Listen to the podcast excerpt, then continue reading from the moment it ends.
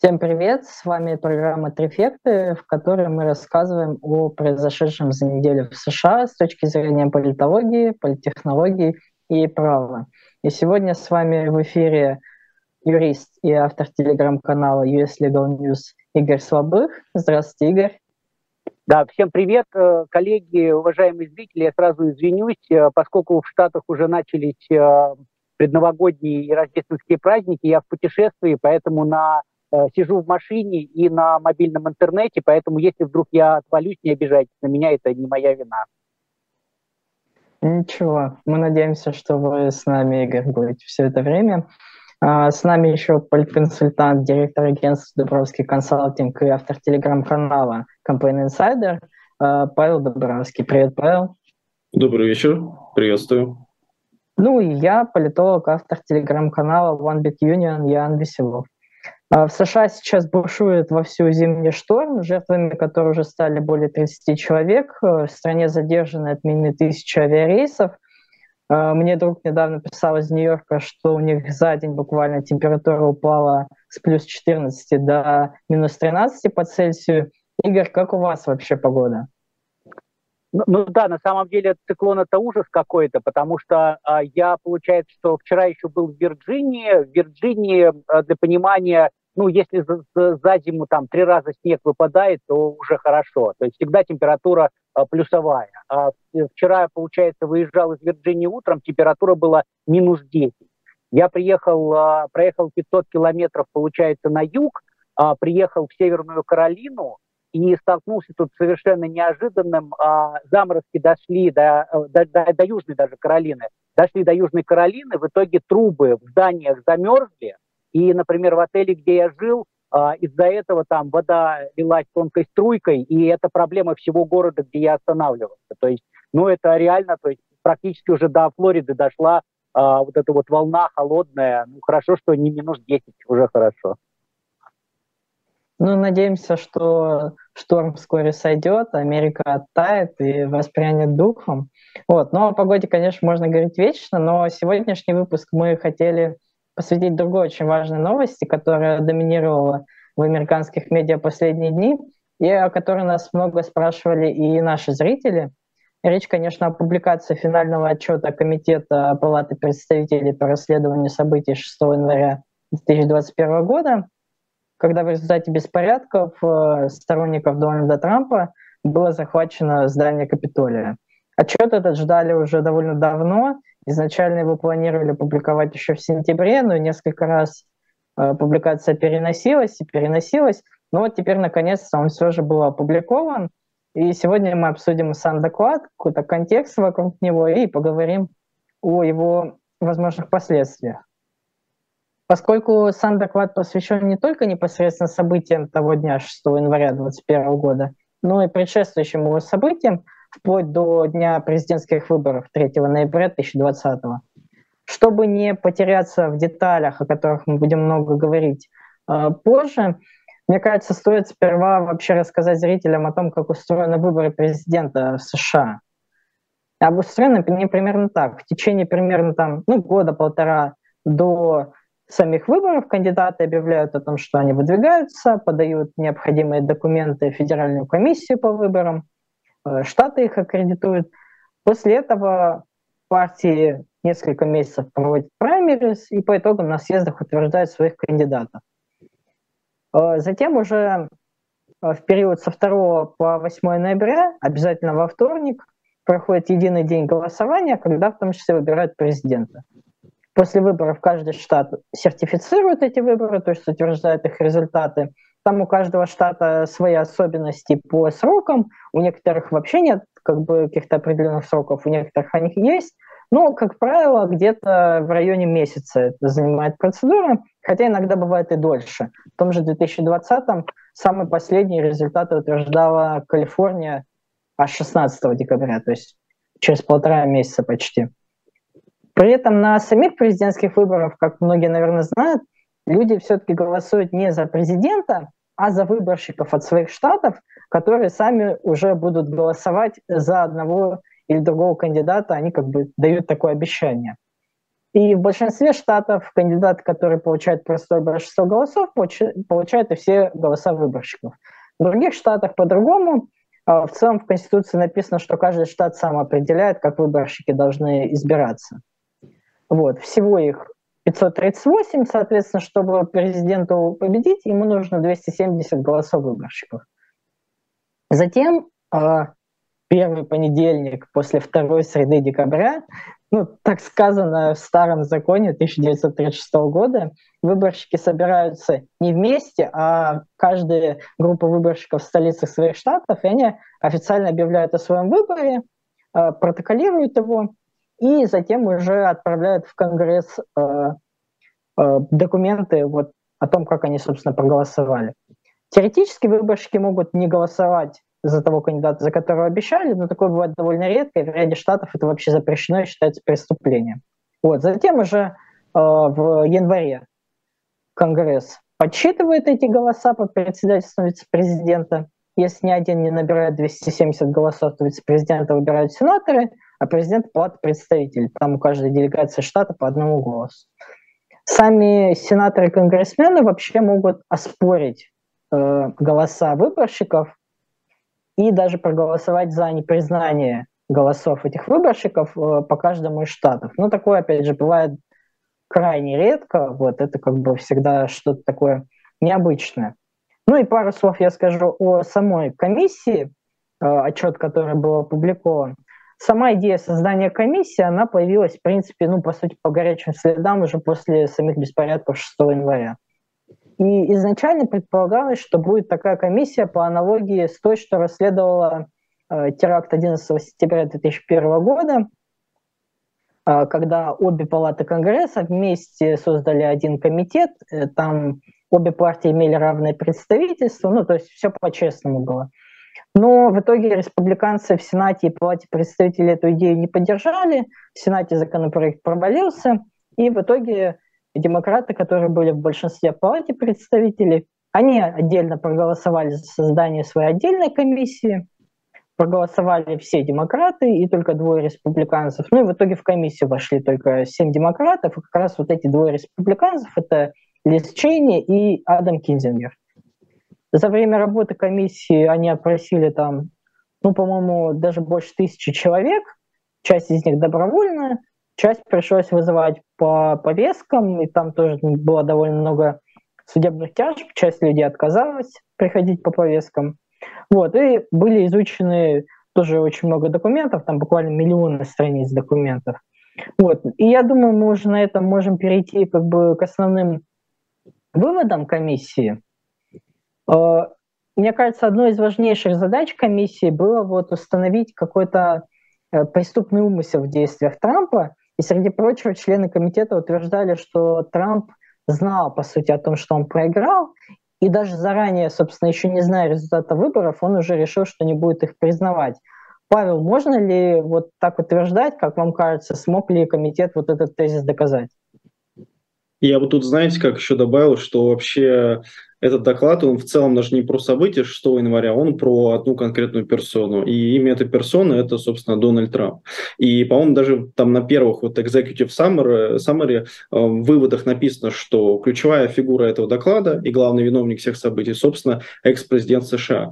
Мне в целом кажется, что то, что я прочитал, я прочитал все там более чем 800 страниц, э, меня, меня лично это убедило, потому что изначально я стоял на таких позициях, что если все-таки президент э, там, в первую ночь ночь выборов, вторую ночь выборов заявляет о том, что выборы, возможно, были украдены, к этому как минимум стоит прислушаться и хотя бы оценить позицию, дать возможность этой стороне высказаться. Но вот этот отчет, мне кажется, он вообще должен быть изучен там на уровне школ, причем как российских школ, так и американских, потому что он максимально полно показывает, как человек, наделенный властью, пытается эту власть сохранить. И, наверное, такой ключевой вывод который меня даже немножко смутил, он заключается в том, что э, у Трампа своя правда, и Трамп отказывается признавать реальность. Почему? Потому что его советники на протяжении там, всей ночи выборов просили, буквально умоляли его, и, собственно, в отчете показано, что его там начальник штаба, ну или там кампейн-менеджер э, просил его, пожалуйста, не признавайте пока там результаты сфальсифицированными, не говорите, что эти выборы украдены, давайте дождемся голосования. Этот отчет показывает, что Трамп, во-первых, не очень сильно, не очень хорошо разбирается разбирается в избирательной системе. Почему? Потому что он действительно удивился и расстроился, когда почтовое голосование начало показывать, что Байден вырывается вперед и выигрывает. Что само по себе странно, потому что классика. Республиканцы ходят голосовать на участок очно, демократы предпочитают голосовать через почтовое голосование. Это, ну, как минимум, статистика последних избирательных циклов говорит об этом. Более того, Дональд Трамп сам а, голосовал, собственно, поч- э, через почтовое голосование.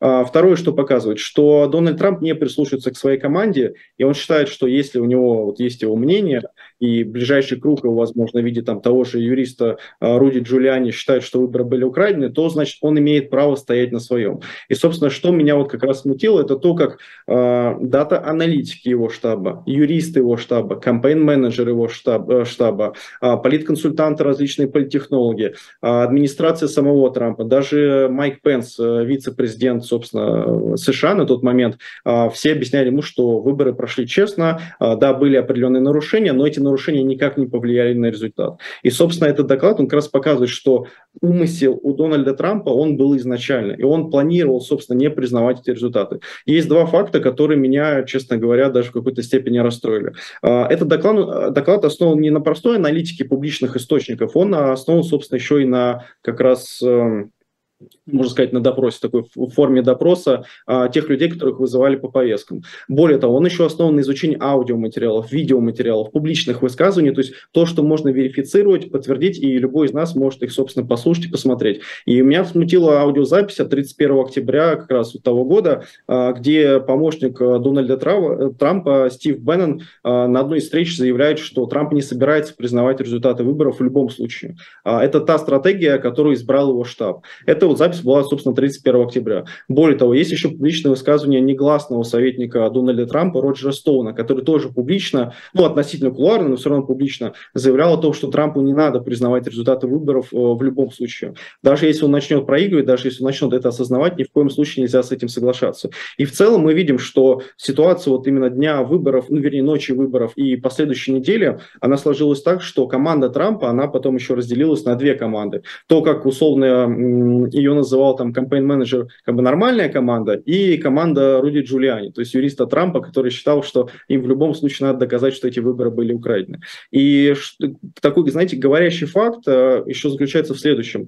Э, Дональд Трамп и его штаб попросил несколько юридических компаний, чтобы они э, провели независимый аудит там, первых там, трех дней голосования и, собственно, пытались как-то доказать, что эти выборы там были либо украдены, либо было очень много массовых нарушений. И э, здесь забавный факт, что, по-моему, все эти юридические фирмы отказались. Более того, кампейн-менеджер Трампа по итогу просто закрылся у себя в офисе, ушел, ушел из компании и прекратил какие-либо публичные, собственно, контакты там, с Дональдом Трампа, Трампом и с его, с его командой, с его компанией. И в целом, мне кажется, что вот этот э, отчет, он показывает, что, во-первых, у Дональда Трампа был умысел, во-вторых, эта стратегия, она точно лежала на столе как одна из основных, и в-третьих, что Дональд Трамп, он действительно шел именно по этой стратегии не признания выборов.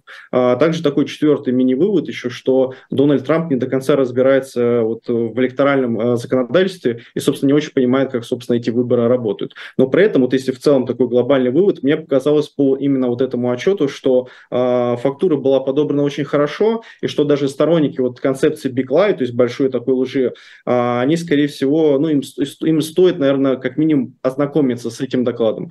Почему? Потому что, несмотря на то, что там Лиз Чейни является ярой антитрамписткой и вообще в целом не любит Дональда Трампа, а, в своем вот вступительном слое в начале этого доклада она очень хорошо говорит о том, что этот доклад, он даже не столько для там, нейтрального избирателя и вообще американцев, сколько и для самих республиканцев, потому что республиканцы должны понять, что все-таки произошло в те дни, что произошло и в день выборов и что произошло, собственно, 6 января. И мне кажется, это такой, такой ключевой посыл, что э, людям, которые привыкли к тому, что якобы эти выборы были украдены, для них этот доклад, это 8, э, 800 страниц такого Талмуда, который стоит изучить и, скорее всего, признать, что это правда. Да, и действительно, поскольку это была такая целенаправленная стратегия со стороны Трампа и его штаба, она вскоре стала воплощаться в жизнь э, после дня выборов. Э, и одним из важных аспектов этой стратегии было оказание порой прямого давления со стороны Трампа и его сторонников на чиновников и политиков разного уровня. Игорь, вот вы можете рассказать подробнее о вот таких примерах э, давления со стороны Трампа на чиновников федерального Минюста, то есть э, людей, которые, по сути, ну, главные люди, которые отвечают за право, в общем-то, в Америке. А, да, Ян, спасибо. Ну, я, во-первых, поясню, что э, в США нет отдельной Минюста, отдельной Генпрокуратуры, это единое ведомство, поэтому, когда мы говорим Минюст, мы говорим Генеральная прокуратура, и руководитель Минюста – это генеральный прокурор, собственно, и есть. А, да, действительно, очень большое влияние оказывалось на сотрудников а, Генеральной прокуратуры. Первоначально это, влияние, давление, вернее, даже а, очень подробно в отчете это описано, было оказано на Вильяма Бара, который являлся генеральным прокурором. И в какой-то момент Вильям Бар, он, он, он на допросе говорит о том, что он много раз встречался с Трампом, Трамп говорил, там, найдите вот нарушения, потому что они были, а, значит, куча фальсификаций, вы ничего не делаете. И а, Бар, Бар рассказывал о том, что мы проверяли любой малейший а, повод какой-то, и мы не нашли вообще ничего. И Бар, когда его допрашивал комитет, он четко охарактеризовал а, доводы о том, что, например, были какие-то атаки на счетные машины Dominion, он просто сказал, что это булшит, то есть бред собачий какой-то. А, соответственно, он совершенно четко это говорил, но 14 декабря а, Вильям Барр решил, что все, с меня хватит, ушел. А, до этого он успел, по сути дела, слить информацию о том, что происходит журналисту, с которым, по-моему, Associated Press он назначил ланч, и за ланчем ему рассказал, как вот ведется это давление, и что нет никаких, Минюст не видит никаких нарушений, не может найти. А, значит, и после того, как ушел Бар, у нас остались два человека, это Джеффри Розен и Ричард Донахью. В отчете э, глава, которая им посвящена, она там называется типа того, как Донахью и э, Розен держали оборону. А, потому что действительно каждый день у них были или встречи с Трампом, или звонки от Трампа, и Трамп требовал, а, почему до сих пор не возбуждены никакие дела по фактам фальсификации. Каждый раз а, они ему объясняли, что господин президент, нет фактов нарушений, мы уже все проверили. А вот хотите еще что-то проверим, но фактов нет. И нужно понимать, что и Розен, и Донахью, они были назначены самим Трампом. Это, это республиканцы, а, это политические назначенцы, они были в команде Вильяма Бара, который тоже был назначен Трампом. То есть это не то, что а, какие-то злые люди, а, демократы или там а, независимые что-то делали, это были республиканцы, назначенные самим Трампом. А, так вот, а, максимум давления на них а, он достиг 27 декабря, когда на одной из встреч Трамп прямо им сказал, что дайте мне какой-то документ, где будет сказано о том, что а, вы ведете расследование по факту фальсификаций, а дальше цитата, а остальное предоставьте республиканским конгрессменам. То есть это тоже доказывает умысел Трампа, что для чего-то это было нужно. Вот, а, оба, оба, значит, и исполняющие обязанности прокурора, генерального прокурора, его заместитель отказались это делать. В итоге к чему это привело? Трамп начал искать обходные пути, найти другого человека в прокуратуре, который э, сможет это сделать. Э, в итоге этим человеком стал Джеффри Кларк, не совсем понятно, как, вы, как Трамп вышел на него. А, Кларк говорит о том, что ну как-то так получилось, мы с конгрессменом Перри обсуждали выборы, и вот мы с ним говорили, а потом раз, я оказался в овальном кабинете, и мы уже разговариваем вместе с Трампом. Вот. И Трамп в итоге, а, да, Джеффри Кларк это был такой а, начальник управления в Генеральной прокуратуре, связанного с, ну, такого природоохранного законодательства, скажем так. Он не имел отношения ни к расследованиям, ни к выборам, но тем не менее он очень сильно приглянулся Трампу, ну, предположительно потому, что э, Кларк был готов сделать все, что угодно, в частности, э, уже на следующий день после вот разговора с э, Розаном и Донахью 28 декабря э, Кларк на направил им проект письма за их подписью о том, что да, были нарушения, да, мы их расследуем, а, те сказали, типа, не надо втягивать Минюст в политические разборки, мы ничего такого не будем подписывать даже близко. Ну и апогей достиг 3 января, когда в, а, в Белом доме произошла большая встреча, а, где, собственно говоря, Трамп пытался продавить назначение Кларка и о генерального прокурора. Но а, Донахью и Розен, они были к этому готовы, они очень просто Трампу объяснили. Если вы назначите Кларка, в ближайшие минуты мы вдвоем уйдем в отставку, в ближайшие часы десятки прокуроров из Генеральной прокуратуры уйдут в отставку, и в ближайшие дни сотни прокуроров по всей стране, а федеральных прокуроров тоже уйдут в отставку, потому что никто не будет работать с Кларком. Но в итоге это немножко образумило Трампа, он решил его не назначать. Вот, а, ну и, э, то есть это показывает, как, какое было давление, в том числе на нарушение любых вообще у, политик, которые есть внутри Белого дома, внутри Генеральной прокуратуры, потому что э, все рассказывали, как они были в шоке от того, что Кларк встречался с Трампом, потому что есть специальные политики и в Белом доме, и в Минюсте для того, чтобы не а, получилось какого-то политического давления на сотрудников Генпрокуратуры. То есть, например, в этой встрече обязательно должен был участвовать юрист Белого дома. И в допросе, в отчете это указано, Пэтси Пелони, юрист Белого дома, сказал, что я был просто в шоке, когда узнал о том, что а, президент встречался с сотрудником Генпрокуратуры в нарушении наших, наших же собственных политик, которые в Белом доме приняты. Ну и э, в заключение еще скажу, что э, сейчас это все развивается, и э, по, значит, и у конгрессмена Перри, и у Кларка у них были в рамках уголовного расследования изъяты телефоны. Мы не очень много знаем про это расследование, но если а, был обыск, санкционированный судом, то суд нашел достаточно серьезные такие а, доказательства совершения преступления, поэтому вполне возможно мы еще узнаем, когда или если а, конгрессмен Перри и а, Джеффри Кларк будут обвинены в каких-то преступлениях. Спасибо большое, Игорь. На самом деле очень большое место в докладе вот занимает этот тезис о том, что республиканцы, которые отказались встать на сторону Трампа, а, именно вот в этом вопросе непризнания выборов, то есть, по сути, они как бы в каком-то смысле спасли американскую демократию, что ли, ну, тем, что проявили какие-то принципы и отказавшись полностью идти на поводу и, в общем-то, одним из таких ключевых э, людей тоже оказался вице-президент Майк Пенс, который тоже отказался делать то, чего от него требовал президент Трамп. Э, Павел, вот можете рассказать, собственно, чего требовал Трамп от Пенса? Да, конечно. А, Дональд Трамп требовал не сертифицировать результаты выборов от Майка Пенса. Его основной задачей было так, чтобы, собственно, благодаря вице-президенту США результаты выборов не были признаны, и, собственно, Майк Пенс не признал результаты в пользу Джозефа Байдена.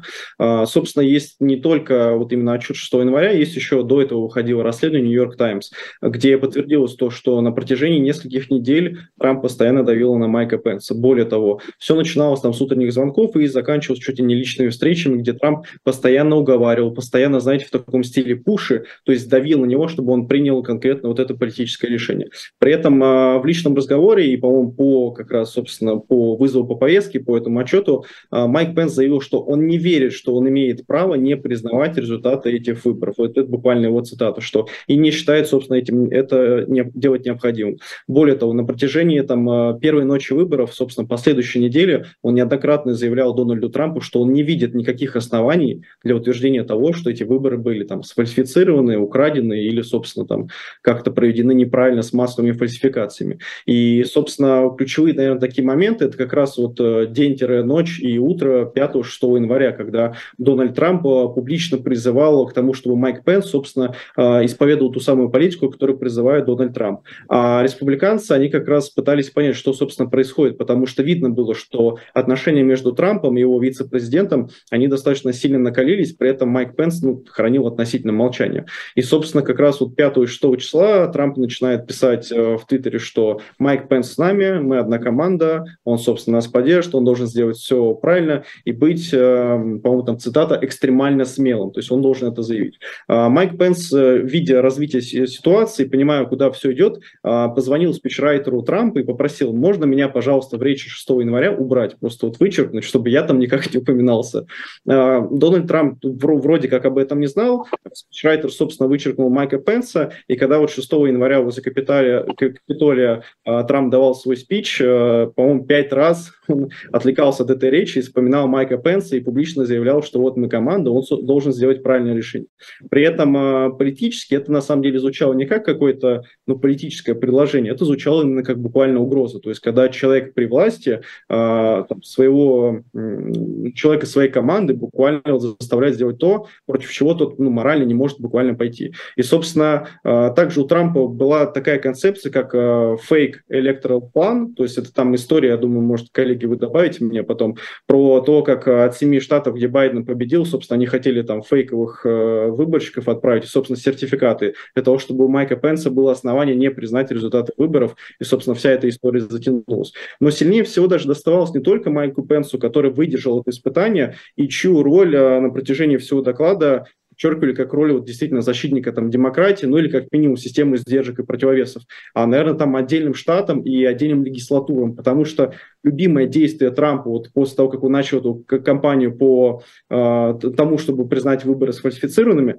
это постоянные звонки, постоянные встречи с секретарями штатов, э, с различными чиновниками или избранными должностями, которые, собственно, отвечают за сертификацию выборов. От каждого из них он требовал, чтобы ему либо помогли, э, либо, соответственно, объяснили, что эти выборы там были украинены. То есть ему нужна была какая-то фактура. И вот в начале доклада есть интересная таблица, где э, есть транскрипты аудиоразговоров, либо где есть под э, присягой данные показания, собственно, секретарей штатов, например, секретарь штата Джорджия, а, который буквально заявляет Трампу, что нет, у нас не было пяти тысяч голосов, которые э, проголосовали не имели на то право. Было только два бюллетеня, которые мы отправили людям, которые уже скончались, к сожалению. Но они, насколько я помню, не проголосовали. Что же делает Трамп? Он, соответственно, все это слышит, но на следующий день в СМИ публично заявляет, что было там то ли 5, то ли 15 тысяч голосов, которые, соответственно, проголосовали, ну, были отданы за демократическую партию, не имея на то, собственно, права. И так там целая представлена таблица того, как Трамп, а, собственно, пытался дозвониться хоть до кого-то, пытался либо пролоббировать свои собственные интересы, либо получить какую-либо информацию, которую он потом впоследствии извращал именно в СМИ.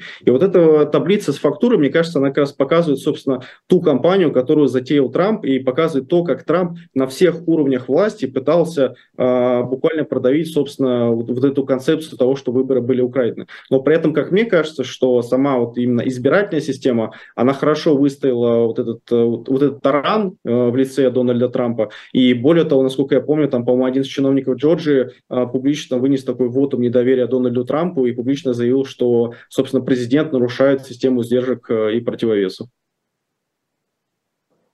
Спасибо, Павел. Я бы тут ответил, вот в продолжение истории с э, так называемыми фейковыми выборщиками, я, как говорил уже ранее, э, в Америке вот такая непрямая система выборов президента, э, голосуют не, люди, не обычные избиратели, а выборщики. И в команде Трампа, когда они начали понимать, что они проиграли выборы, несколько юристов, в частности, вот Джон Исман, у которого потенциально, мне кажется, могут быть вполне проблемы с законом, он предложил такую идею, давайте мы скажем, что э, в отдельных штатах были фальсификации, а это значит, что выборщики, которые должны быть избраны на основе этих выборов, они как бы неправильные, они как бы незаконные, поэтому нужно назначить альтернативных выборщиков, которые будут как бы за нас. Но для этого им, естественно, нужно было заручиться э, поддержкой законодателей республиканцев в этих штатах, потому что, как я тоже говорил, в Конституции закреплено, что э, Заксобрание штатов решают, как назначаются выборщики.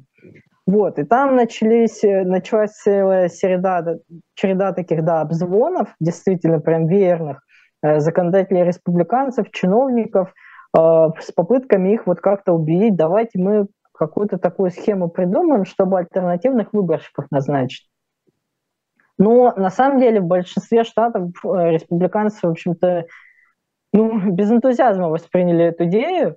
Э, в частности, допустим, в Джорджии губернатор Брайан Кемп, он четко сказал, как бы, вот выборы состоялись, выборы сертифицированы, никаких альтернативных выборщиков быть не может. Как бы это что вообще за безумная идея?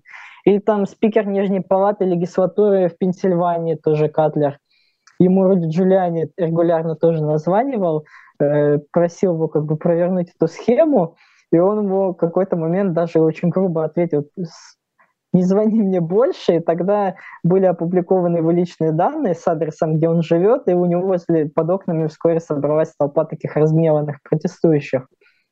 Вот.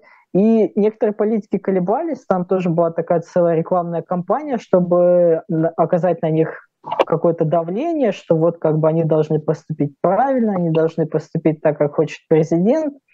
Вот. Но при этом в самой как бы избирательной кампании Трампа или там юристы Белого дома, они все говорили, что это безумная идея, как бы это не работает, работать вообще никак не может.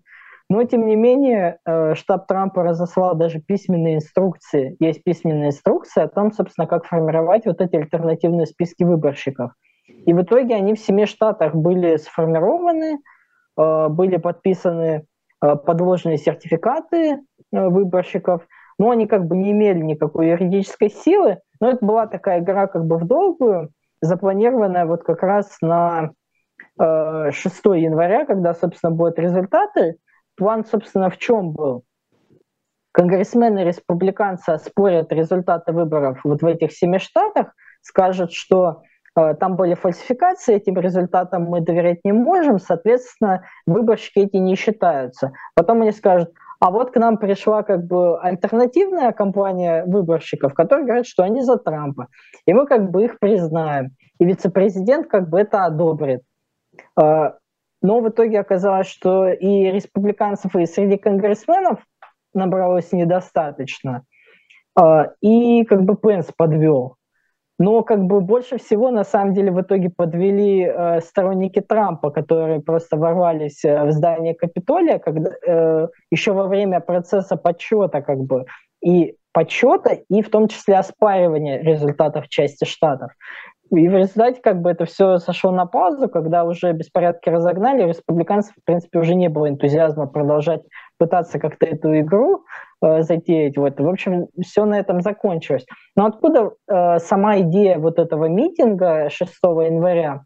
Она, э, в частности, вот помощница управдевания президента э, Медоуза, э, Кэссиди Хатчинсон, она говорит, что первый раз она об этом еще 2 января услышала, и что и Медус, и адвокат Трампа Джулиани говорили, что как бы вообще это может не очень хорошо закончиться. Ну и как бы неудивительно, что и Медус, и Джулиани, и ряд э, конгрессменов-республиканцев, они в итоге просили у Трампа не просто помилования, а превентивного помилования, то есть помилования за преступления, Э, которые еще не доказаны, но которые они как бы могли совершить. Вот. И там в том числе была такая история, что 18 декабря 2020 года была встреча в Белом доме между э, юридической командой Белого дома э, и вот этой, как бы, как вы, Павел, говорили, вот этой ненормальной командой вокруг Джулиани. А, в частности, вот генерала бывшего Майкла Флина, который был раньше советником по безопасности, у них прям были безумные идеи, что нужен спецследователь, нужно вызывать военных, чтобы они изымали эти машины для голосования. Ну и там планы были чуть ли не до введения военного положения. Как бы. Естественно, юристы Белого дома были в шоке как бы полном. А, они считали ну, этих людей полными безумцами, которые как бы вообще полностью хоронят как бы репутацию республиканской партии. Вот, и там как бы встреча на очень повышенных тонах таких прошла. А, ну, итогом, собственно, этого стало то, что Трамп понял, что у него в команде в том числе нет а, поддержки достаточной, то есть он не может как бы кулуарно провернуть вот эту идею. А, и поэтому он, собственно, как мне кажется, решил опереться именно вот на сторонников, на своих рядовых. И анонсировал вот этот вот митинг 6 января, а, на котором, собственно, на который очень быстро а, раскрутился через вот эту экосферу консервативных блогеров – там очень быстро подключились, ну, в том числе спецслужбы об этом говорили, что они видели, как насколько быстро как бы по всяким экстремистским сообществам расходится как бы вот этот призыв к мобилизации, в частности, вот там к двум крупным таким группировкам Proud Boys, вот Keepers, они активно участвовали тоже в беспорядках, вот, и ну, там на самом деле у них такие какие-то связи были в том числе с частью команды Трампа, ну, в частности, через, через генерала Флина, например, или через упомянутого Роджера Стоуна. Вот. И как бы эта идея, она... То есть нельзя сказать, что Трамп был как бы организатором этого, но он как бы очень активно это поддерживал, а, активно эту идею раскрутил во многом. Вот. Но касательно того, что же Трамп делал непосредственно уже 6 января, Игорь, вот вы можете сказать восстановить как-то, реконструировать события этого дня? Да, ну то есть э, глава отчета, в которой э, э, комиссия описывает то, что делал Трамп, называется 187 минут э, халатности. То есть на самом деле вот эти 187 минут, можно сказать, что юридически Трамп не делал вообще ничего. А, значит, комиссия ведет отчет с э, часа 21 минуты, когда Трампу сказали о том, что а, начались атаки на Капитолий, и, собственно говоря, заканчивается в 4.17, 16 часов 17 минут, а, когда Трамп выложил видео а, с призывом к сторонникам разойтись по домам и быть мирными. Но этому еще предшествовало выступление Трампа сначала на а, таком большом ралли, на митинге. На митинге присутствовало, по данным отчета, 25 тысяч человек, которые были непосредственно, они зашли за рамки и в целом было больше 50 тысяч, то есть больше 25 тысяч, они решили через рамки не проходить, но обращение Трампа они слышали. Трамп говорил больше часа, и на самом деле за весь этот час а, комитет отдельно отметил, что только один раз он сказал по поводу мирного протеста.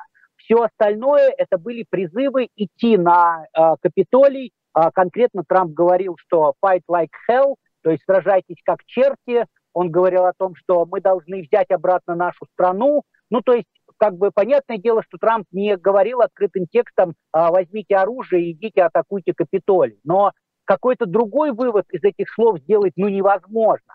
При этом до этой речи, например, а, как минимум а, Эрик Хершман, юрист Белого дома, и Хоуп Хикс, они просили Трампа в этой речи сделать упор, что протест должен быть мирным. Трамп отказался это делать. Во время, во время штурма Капитолия многие люди э, пытались повоздействовать на Трампа, чтобы э, он сделал какое-то заявление о том, что протест должен быть мирным, там, перестаньте штурмовать Капитолий. Он отказывался это делать. Все, что сделал Трамп, он закрылся в одной из комнат и по телевизору смотрел, что там происходит. При этом, э, значит, получается, что Иванка Трамп, э, Трамп э, младший пытались, пытались поговорить с Трампом, тот сказал, типа, не буду ничего обсуждать. А, Маккарти, лидер, лидер в, тот момент а, республиканского меньшинства в Палате представителей, звонил Трампу, то же самое, результата ноль. А, и более того, а, значит, многие, вот есть такая идея, что, а, я не знаю, откуда она возникла, что Нэнси Пелоси, значит, а, не дала указания Национальной гвардии ввести войска. Нэнси Пелоси, она в законодательной власти.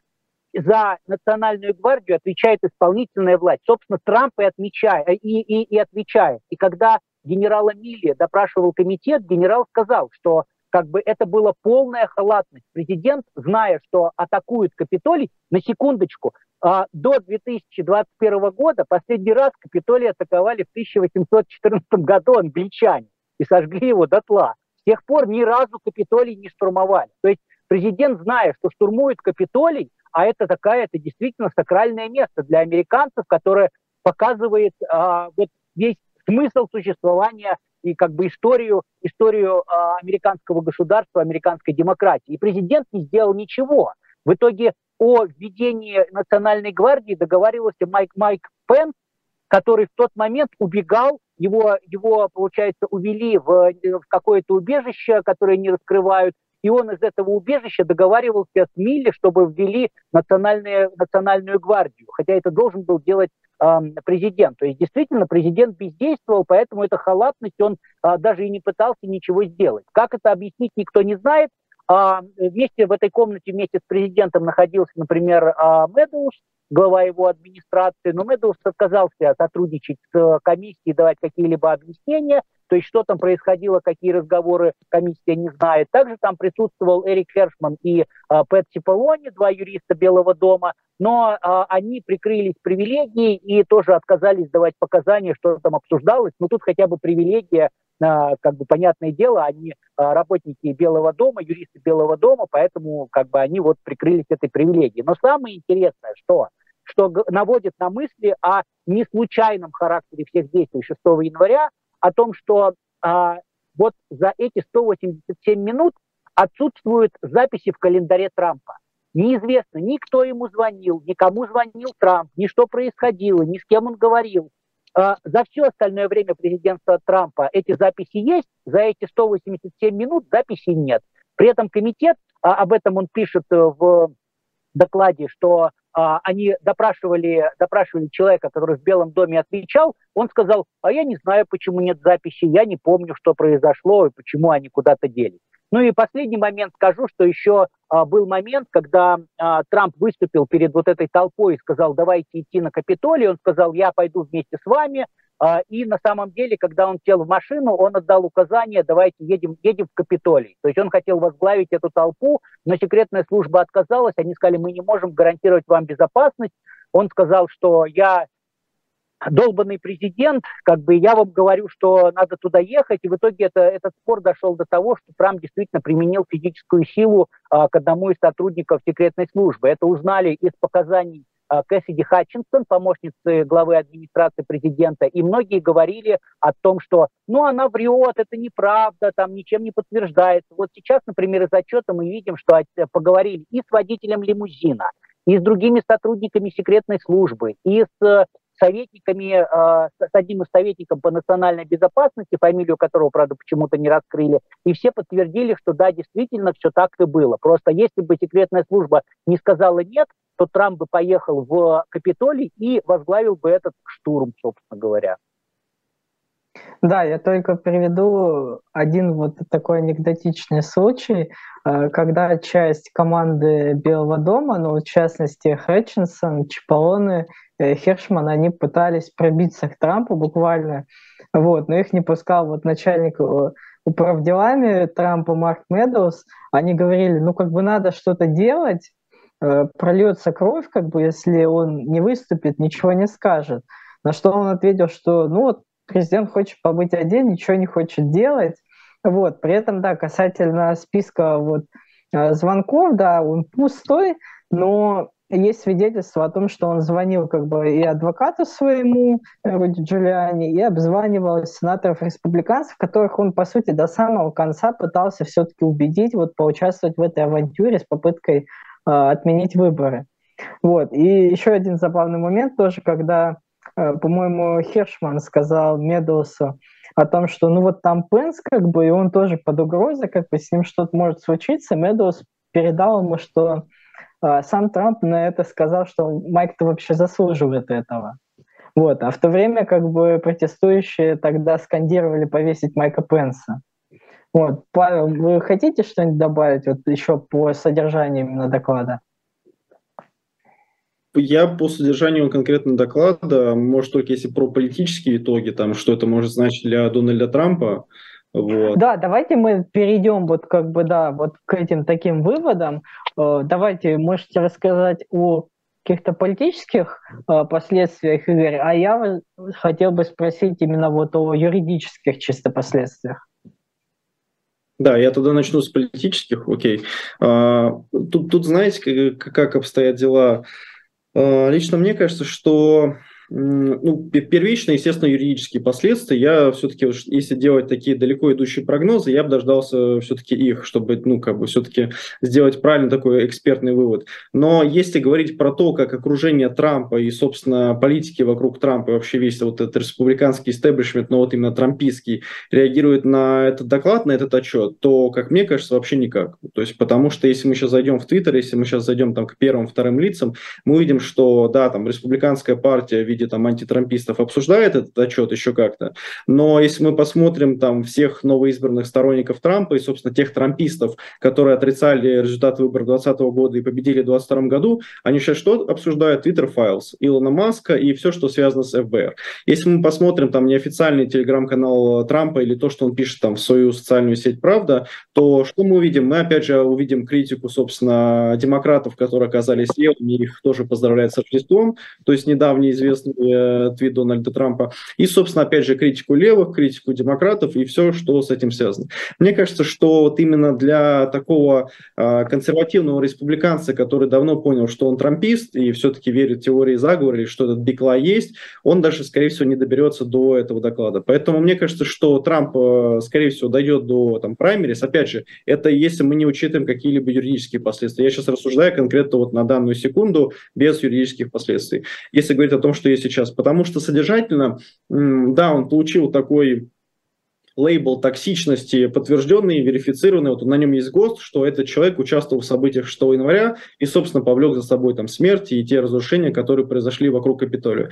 Но для трампистов это толком ничего не значит. Трамписты увидели еще очередную, очередную попытку очернить своего кумира, очернить, собственно, экс-президента и не допустить реального патриота, по их мнению, до, собственно, а, избрания в 2024 году. Поэтому, если вот разделить э, как бы, на такие две части, вот основной вывод, что а, политически э, Трамп последние несколько месяцев завяз полностью в скандалах, у него нет содержательной повестки, у него нет какого-либо политического предложения, но при этом его сторонники сплочаются вокруг него. Мне кажется, что это, как знаете, как концепция осажденной крепости, вот, которая часто в странах с авторитарными, тоталитарными режимами а, очень часто работает.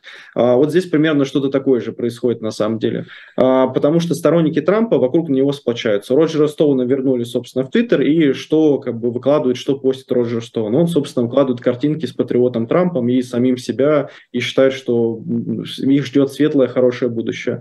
Если же мы посмотрим на, скажем так, на истеблишмент, официальную верхушку партии республиканской, то мне кажется, что вот они больше всего заинтересовались этим докладом, и их задача сделать сделать так, чтобы максимально как можно больше людей про него узнало, и чтобы э, смыть вот это как раз клеймо токсичности с республиканской партии, потому что впереди у них сложные выборы, они будут сражаться в 2024 году против президента э, от демократов, который идет на второй срок, и шансы у него относительно неплохие.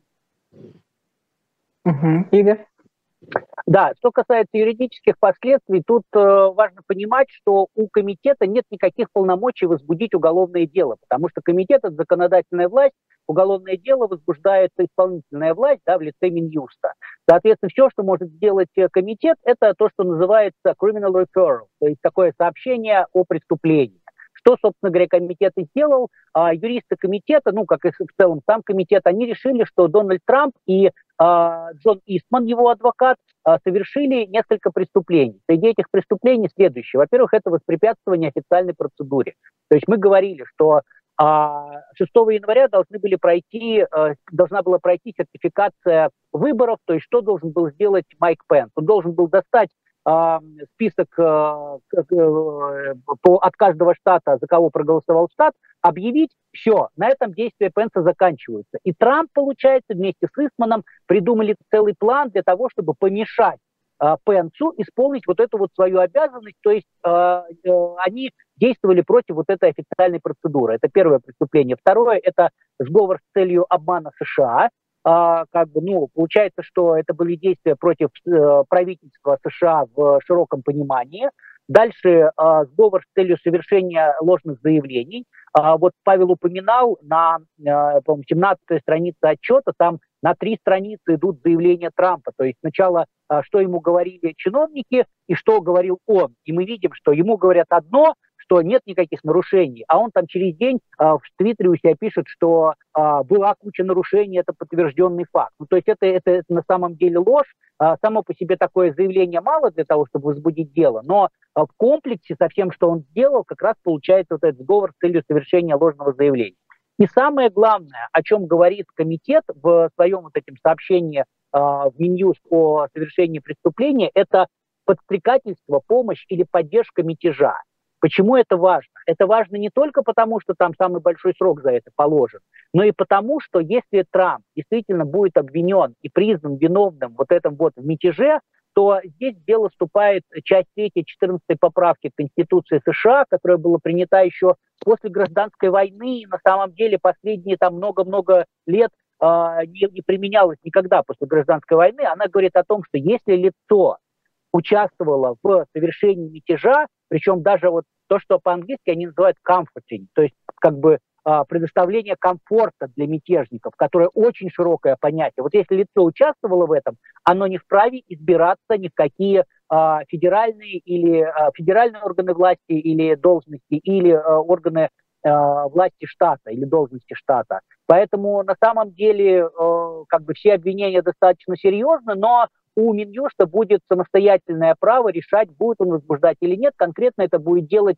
а, специальный прокурор а, Джек Смит, которого вот буквально там сколько, наверное, месяц назад назначили, и который будет рассматривать все а, вопросы, связанные с возбуждением уголовного преследования против Трампа. Но коротко еще скажу, что не нужно рассчитывать, что возбуждение дела э, приведет к тому, что Трампа посадят в тюрьму.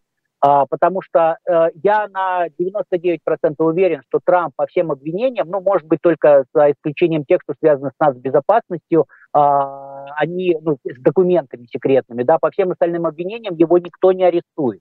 Он будет находиться на свободе, а и процесс случится уже, э, дай бог, что в 2024 году. Поэтому, если Трамп победит в праймере, вот эти уголовные дела, они не помешают ему вести предвыборную кампанию и избираться. И даже если его посадят, все равно ему это не будет э, мешать, э, и он спокойно может э, продолжать вести избирательную кампанию. Но решать все будет Минюст. Угу. Игорь, а еще довольно много историю с Трампом сравнивают с другим скандалом, с Ватергейским, который во многом положил конец карьере президента Ричарда Никсона. А, видите ли вы какие-то вообще параллели между вот этими двумя событиями?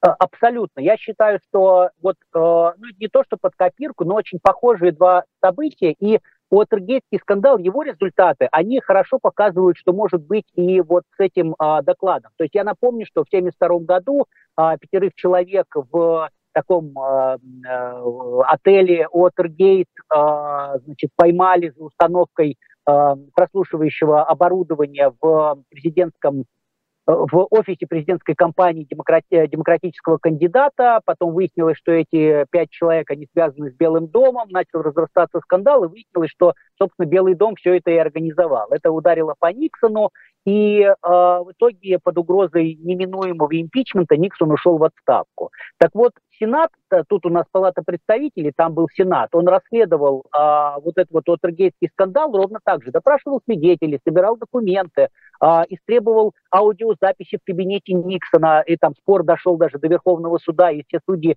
единогласно поддержали э, комитет, э, который расследовал это дело, как Верховный суд поддерживал комитет сейчас. Так вот, 85% американцев э, в 70-е годы видели э, заседания по рассмотрению, по рассмотрению вот этих вот, по, по расследованию против Никсона. Сейчас где-то порядка 50% дают оценки, я читал. Ну и главное, что э, с точки зрения итога, в, после того, как э, комитет предоставил свои материалы тогда, в 70-х годах, Минюсту, были осуждены порядка 60 чиновников, при этом было осуждено два генеральных прокурора США, руководитель администрации президента США, толпа советников президента и юристов президента, один федеральный министр был осужден. Ну, то есть, как бы реально очень все серьезно, и я думаю, что на самом деле мы э, увидим что-то такое. Плюс пошли изменения в законодательстве. Например, э, в 1978 году был принят э, закон о записях президента, который говорил, и, собственно, сейчас Трампа обвиняют в нарушении этого закона из-за документов, которые он к себе привез, который, этот закон, э, значит, четко прописывал о том, что все документы, записи, там, переговоры, аудиозаписи, сейчас это имейлы и любые файлы, все, что сделано президентом, принадлежит США и должно передаваться в архив. То есть и сейчас, например, тоже также э, после вот того, как комитет провел расследование уже сейчас, он тоже дал, например, рекомендации по изменению законодательства в части, э, в части избирательных, избирательных процедур, чтобы не повторялась ситуация, как была 6 января. Да, я как раз хотел сказать, когда вот вы затронули законодательные изменения, что как минимум вот один позитивный момент в работе комиссии есть э, в том, что законодатели наконец-то решили обновить довольно устаревшее законодательство э, в сфере вот именно этой процедуры подсчета голосов.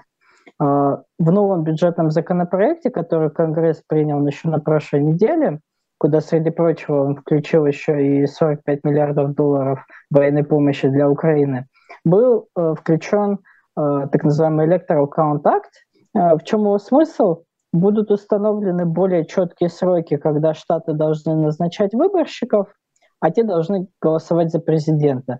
При этом роль президента максимально четко проговорена, что она именно э, церемониальная, скажем так, что президент именно подсчитывает, он не может говорить, признает он их или не признает. Вице-президент, да, извините. А самим конгрессменам станет сложнее оспаривать списки выборщиков – а, и вообще нельзя будет оспаривать, если, допустим, законность выборов была подтверждена уже в судебном порядке. А сами штаты должны будут четко назначать выборщиков, чтобы как раз вот не допустить той ситуации с так называемыми фейковыми выборщиками, которых пытались назначить сторонники Трампа. И в этом я вижу как минимум один позитивный момент а, работы этой комиссии. Но время покажет, на самом деле, будет ли еще какие-то позитивные а, выводы сделаны из этой работы, потому что работа на самом деле такая достаточно масштабная, я бы даже сказал, титаническая. Хотя многие как бы ну, этого не замечают, но на самом деле работа действительно была проделана огромная. Вот, и мне приятно то, что мы с вами сегодня тоже э, попытались как бы в меру наших сил объять эту тему. Вот, мы увидимся через неделю э, в том же составе. Э, Слабых, Добравский, Веселов. Программа «Трефекты». Спасибо, что смотрели нас. Увидимся через неделю. Всем пока. Пока. Пока-пока.